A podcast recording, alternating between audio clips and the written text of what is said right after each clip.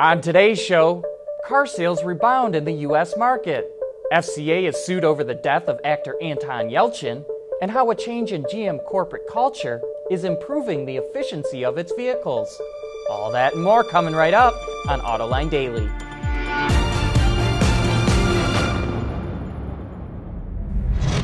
This is Autoline Daily for August 3rd of 2016.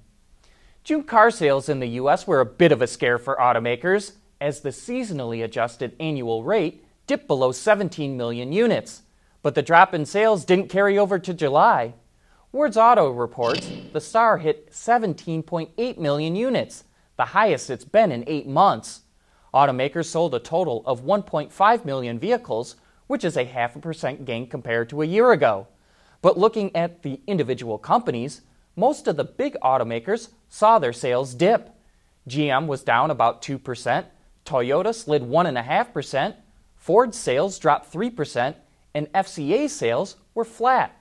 However, Honda boosted its sales 4%, and Nissan was up a little over 1%. The biggest gains came from Volvo, up over 50%, and Jaguar Land Rover, which saw its sales shoot up nearly 40%. As has been the case for some time now, sales of light trucks and crossovers help fuel the gain.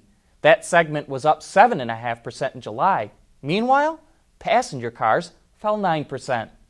This was a good month for automakers, and the impressive SAAR keeps the door open for topping last year's sales record. The family of actor Anton Yelchin is suing FCA for negligence and product liability. The Hollywood star was killed in June when his Jeep Grand Cherokee reportedly rolled backwards down his driveway, pinning him against a brick pillar and metal gate. The Grand Cherokee is currently under recall for a possible rollaway risk that's linked to a poorly designed shifter. The actor should have received a notice in the mail detailing the issue and instructions on how to avoid getting out of the vehicle without it in park. But it is clear to me that there is a design defect with these shifters. I guess it's now up for the courts to decide. Still to come, GM thinks outside of the box to improve the fuel efficiency of its vehicles. AutoLine Daily is brought to you by Bridgestone Tires, your journey, our passion. Dow Automotive Systems, advanced materials that deliver better results. And by Lear, a global leader in automotive seating and electrical systems. Automakers and suppliers face tough regulations to improve fuel efficiency and lower emissions. Making cars lighter can pay big dividends, and every gram counts. Now, most of the time, you hear about some new technology or material that's the latest and greatest way to cut weight.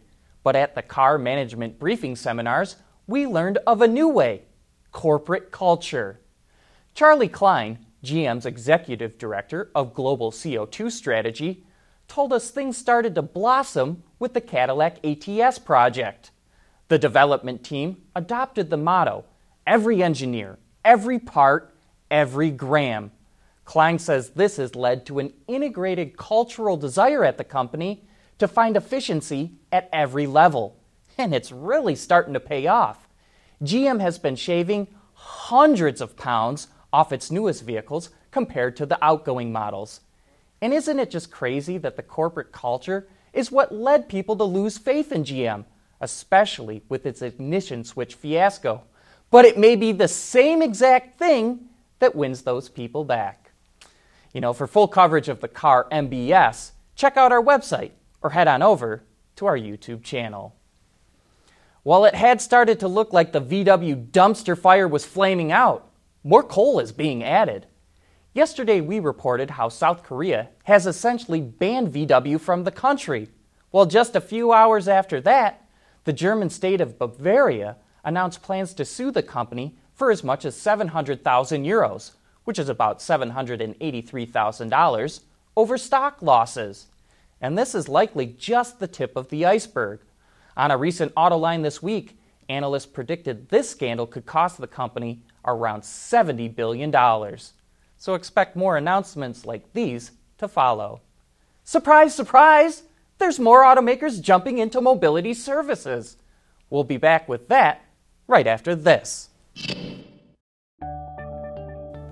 Lear Connexus is the new application suite in vehicle connectivity designed to deliver over the air software updates and more from Lear Corporation's e systems, leaders in power and data management.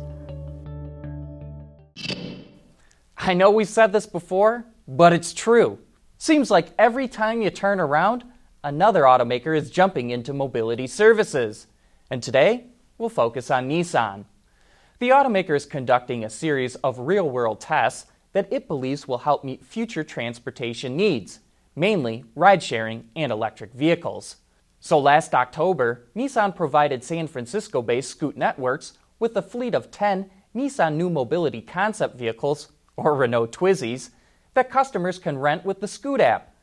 During this time, Nissan has gathered data on what type of mobility people in large cities choose for short trips and the role electric vehicles play as shared transportation options. But mobility isn't only limited to passenger cars. Coup, a subsidiary of Giant's German supplier Bosch, is teaming up with Taiwanese company Gogoro to create an electric scooter sharing service in Berlin and its surrounding neighborhoods.